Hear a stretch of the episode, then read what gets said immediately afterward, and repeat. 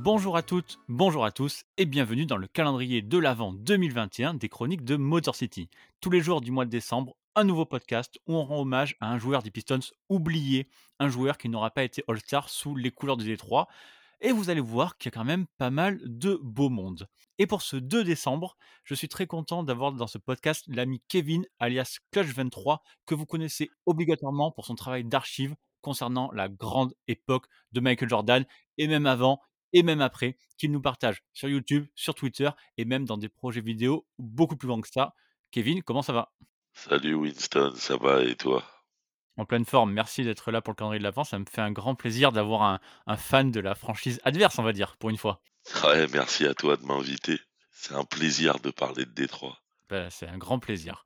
Et toi, du coup, l'oublié, entre guillemets, que tu as choisi de mettre à l'honneur aujourd'hui, eh bien, c'est John Saleh, 459 matchs quand même avec les Pistons entre 1986 et 1992, et donc, pour aller dans le thème du podcast, jamais All-Star.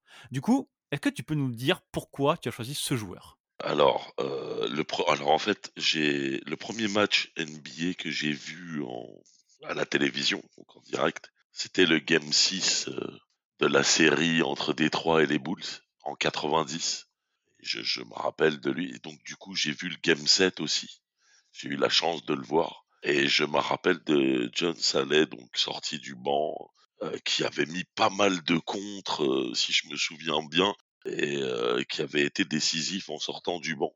Puis m'a marqué, c'était un joueur long, longiligne, qui portait des lunettes aussi. Enfin, voilà quoi. C'est un joueur qui m'a marqué à cette époque-là, un, peu plus que l'NBA ou, même les, les autres joueurs. hein. Bon, c'était pas un joueur du 5, hein. Et j'ai trou- j'ai trouvé qu'il avait été très décisif euh, sur cette série finalement, dans son rôle à lui, un rôle défensif, un rôle de prise de rebond. euh. Puis voilà. Puis après, euh, je, l'ai suivi un petit peu. Il se trouve que il, il est, a terminé, enfin, il est passé par les Bulls, par mes Bulls, par la suite. Et donc, euh, ça m'a permis de creuser un peu plus sur lui. Et puis, euh, j'ai eu la chance aussi euh, d'avoir des contacts avec lui. C'est, je me suis intéressé à lui alors que à l'époque tout le monde s'intéressait un peu plus à Isaiah Thomas ou, à Rodman. Donc voilà, c'est, de là que vient le truc en fait. hein, vraiment, il m'avait impressionné défensivement surtout. Bah, Tu as dit plein de choses intéressantes et tu as surtout une très bonne mémoire, parce que j'ai eu le temps de vérifier, euh, je voulais être sûr, je voulais pas dire de bêtises.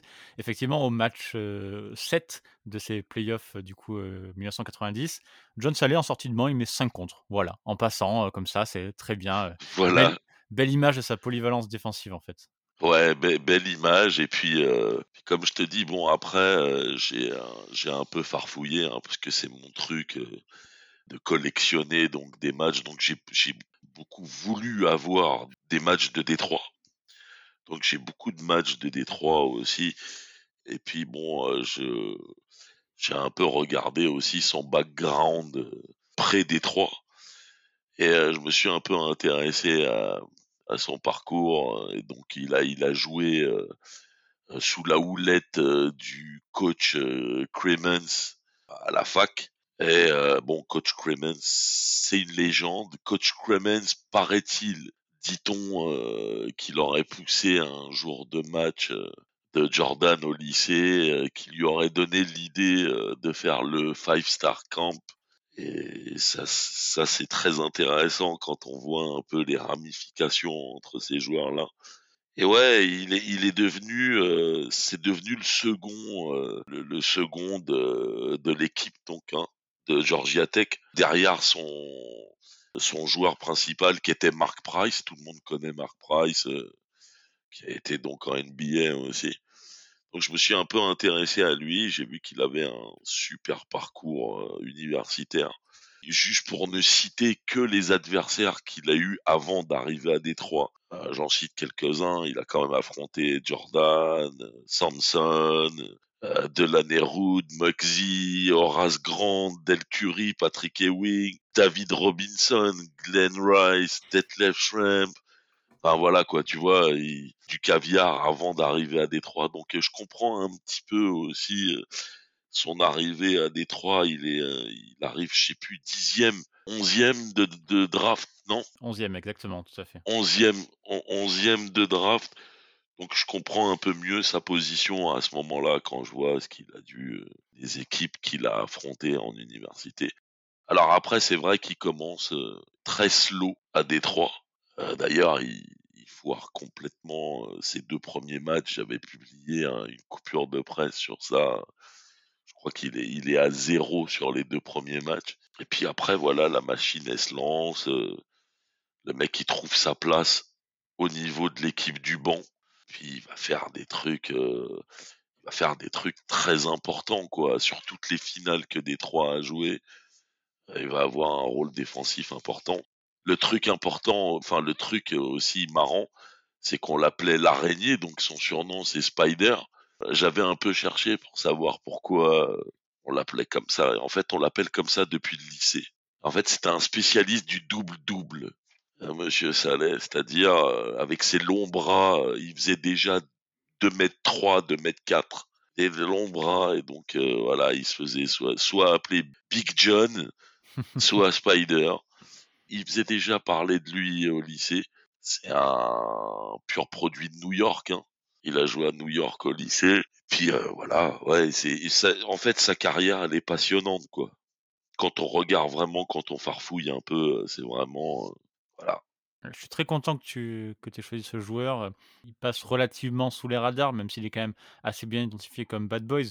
Au point, par exemple, même pour souligner son importance, en 89, quand il y a la fameuse, heu, expansion draft où les Pistons sont obligés de laisser tomber un de leurs joueurs un peu importants, en l'occurrence Mahorn, ben, du coup, Jack McCloskey préfère le protéger lui, plutôt que protéger Mahorn. Alors que Mahorn était, heu, qui avait l'air d'avoir un rôle plus important, titulaire en playoff et cetera, quoi. C'est aussi une belle marque de confiance, ça montre aussi l'importance que ce joueur-là, même si du coup il a jamais été All-Star, par exemple. Ouais, c'est voilà, comme tu le dis, euh, il avait une confiance du staff, euh, probablement qui reposait sur quelque chose de concret, tu vois. Euh, je sais que c'était un, un dur au mal pour les practices et tout. Donc c'est vraiment quelqu'un qui bossait beaucoup. Un peu à l'image de Dennis Rodman, pareil aussi, qui était un cerbère à l'entraînement. Après, bon, c'est vrai qu'il est arrivé à une époque, donc il arrive pour la saison 87, il arrive à une époque où être All-Star euh, au niveau de son poste, euh, entre 87 et, allez, on va dire 92, 93, euh, c'est compliqué quand même d'avoir un spot pour le All-Star. C'est très compliqué. Il a déjà des copains dans son équipe qui y sont plusieurs fois. Lui, c'est vrai qu'il il intègre pas le 5 majeur, donc tout de suite, tu vois, euh, c'est vraiment un, joueur qui vient du banc euh, pour faire son foin. Je pense que c'est toutes ces choses-là qui font qu'il est pas All-Star.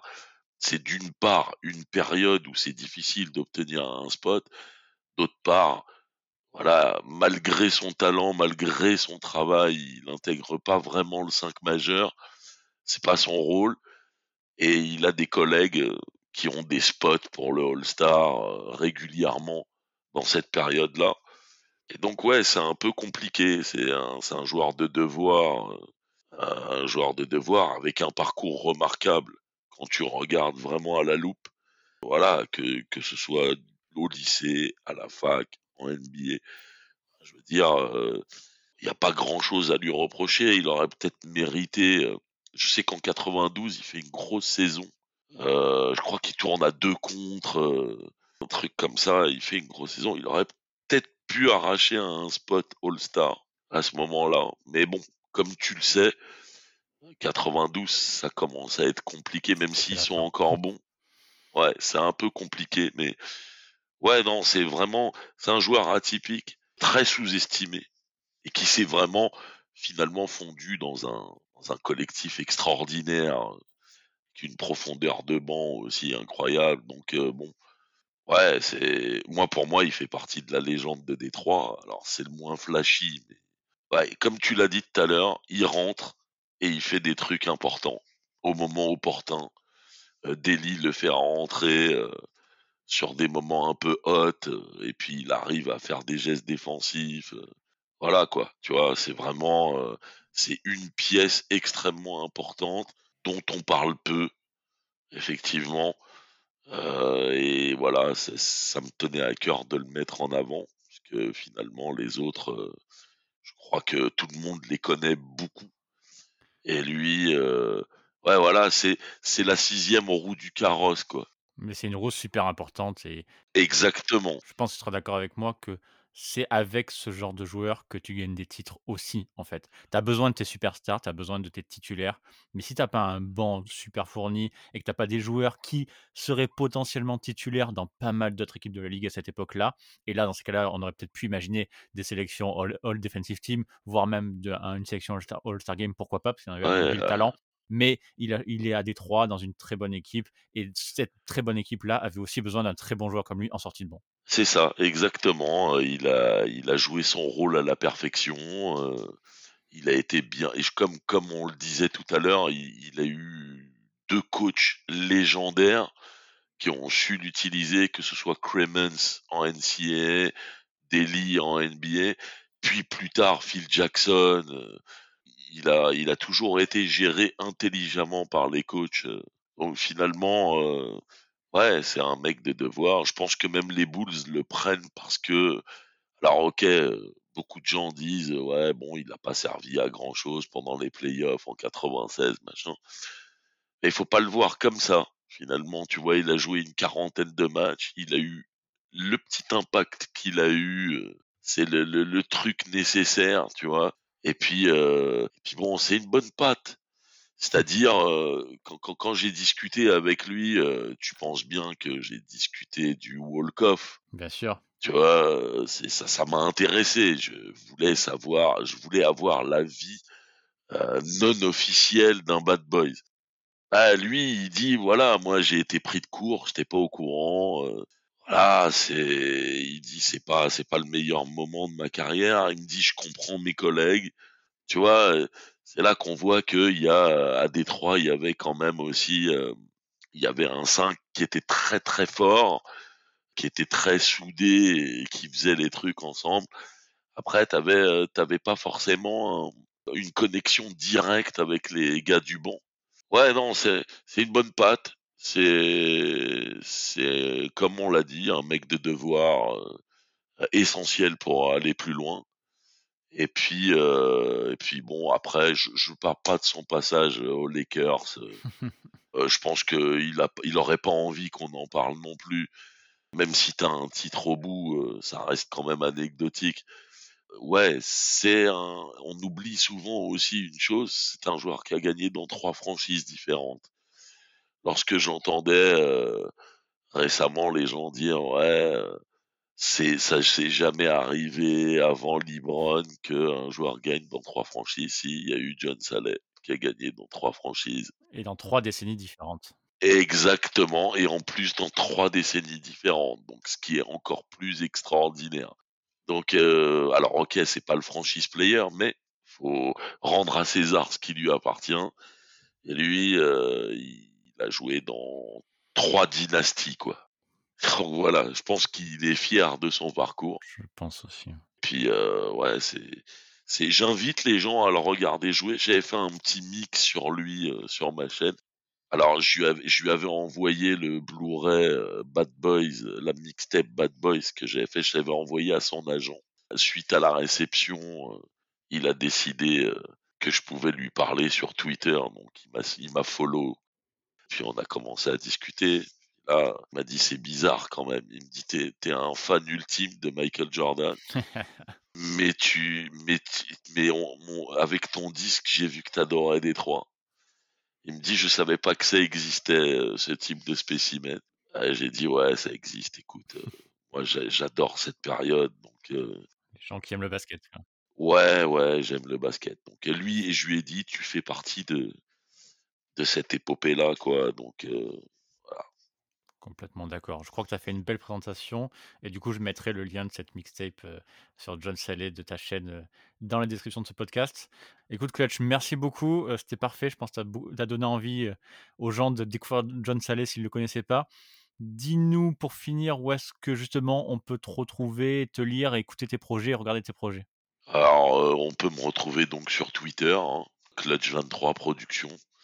Peut me retrouver, heu, sur Facebook, pareil, Clutch23 Productions et on peut me retrouver pour les pour tout ce qui est mix sur YouTube, pareil, Clutch23 Productions toujours et heu, et voilà. Avec un travail d'archivage que personnellement je n'ai jamais vu ailleurs. Je crois que tu dois être même au monde, en France c'est sûr, mais même au monde, tu dois être un des mecs qui a des trucs que personne n'a en fait. Ouais, merci, ouais, je ça fait ça fait longtemps en fait que j'ama j'amasse, heu, des des archives, heu, d'ailleurs, heu, ouais, il faudrait que je fasse un un spécial Détroit bientôt, heu, faudrait que j'y pense, un bon gros, gros mix, sur Détroit je vais je vais tâcher, je vais tâcher. Les fans de Détroit n'attendent que ça. En tout cas, merci beaucoup, merci à toi d'avoir été là. Bah, merci à toi de m'avoir donné la parole. Avec grand plaisir et vous tous, eh beh, je vous dis à demain pour la suite du calendrier. Bye!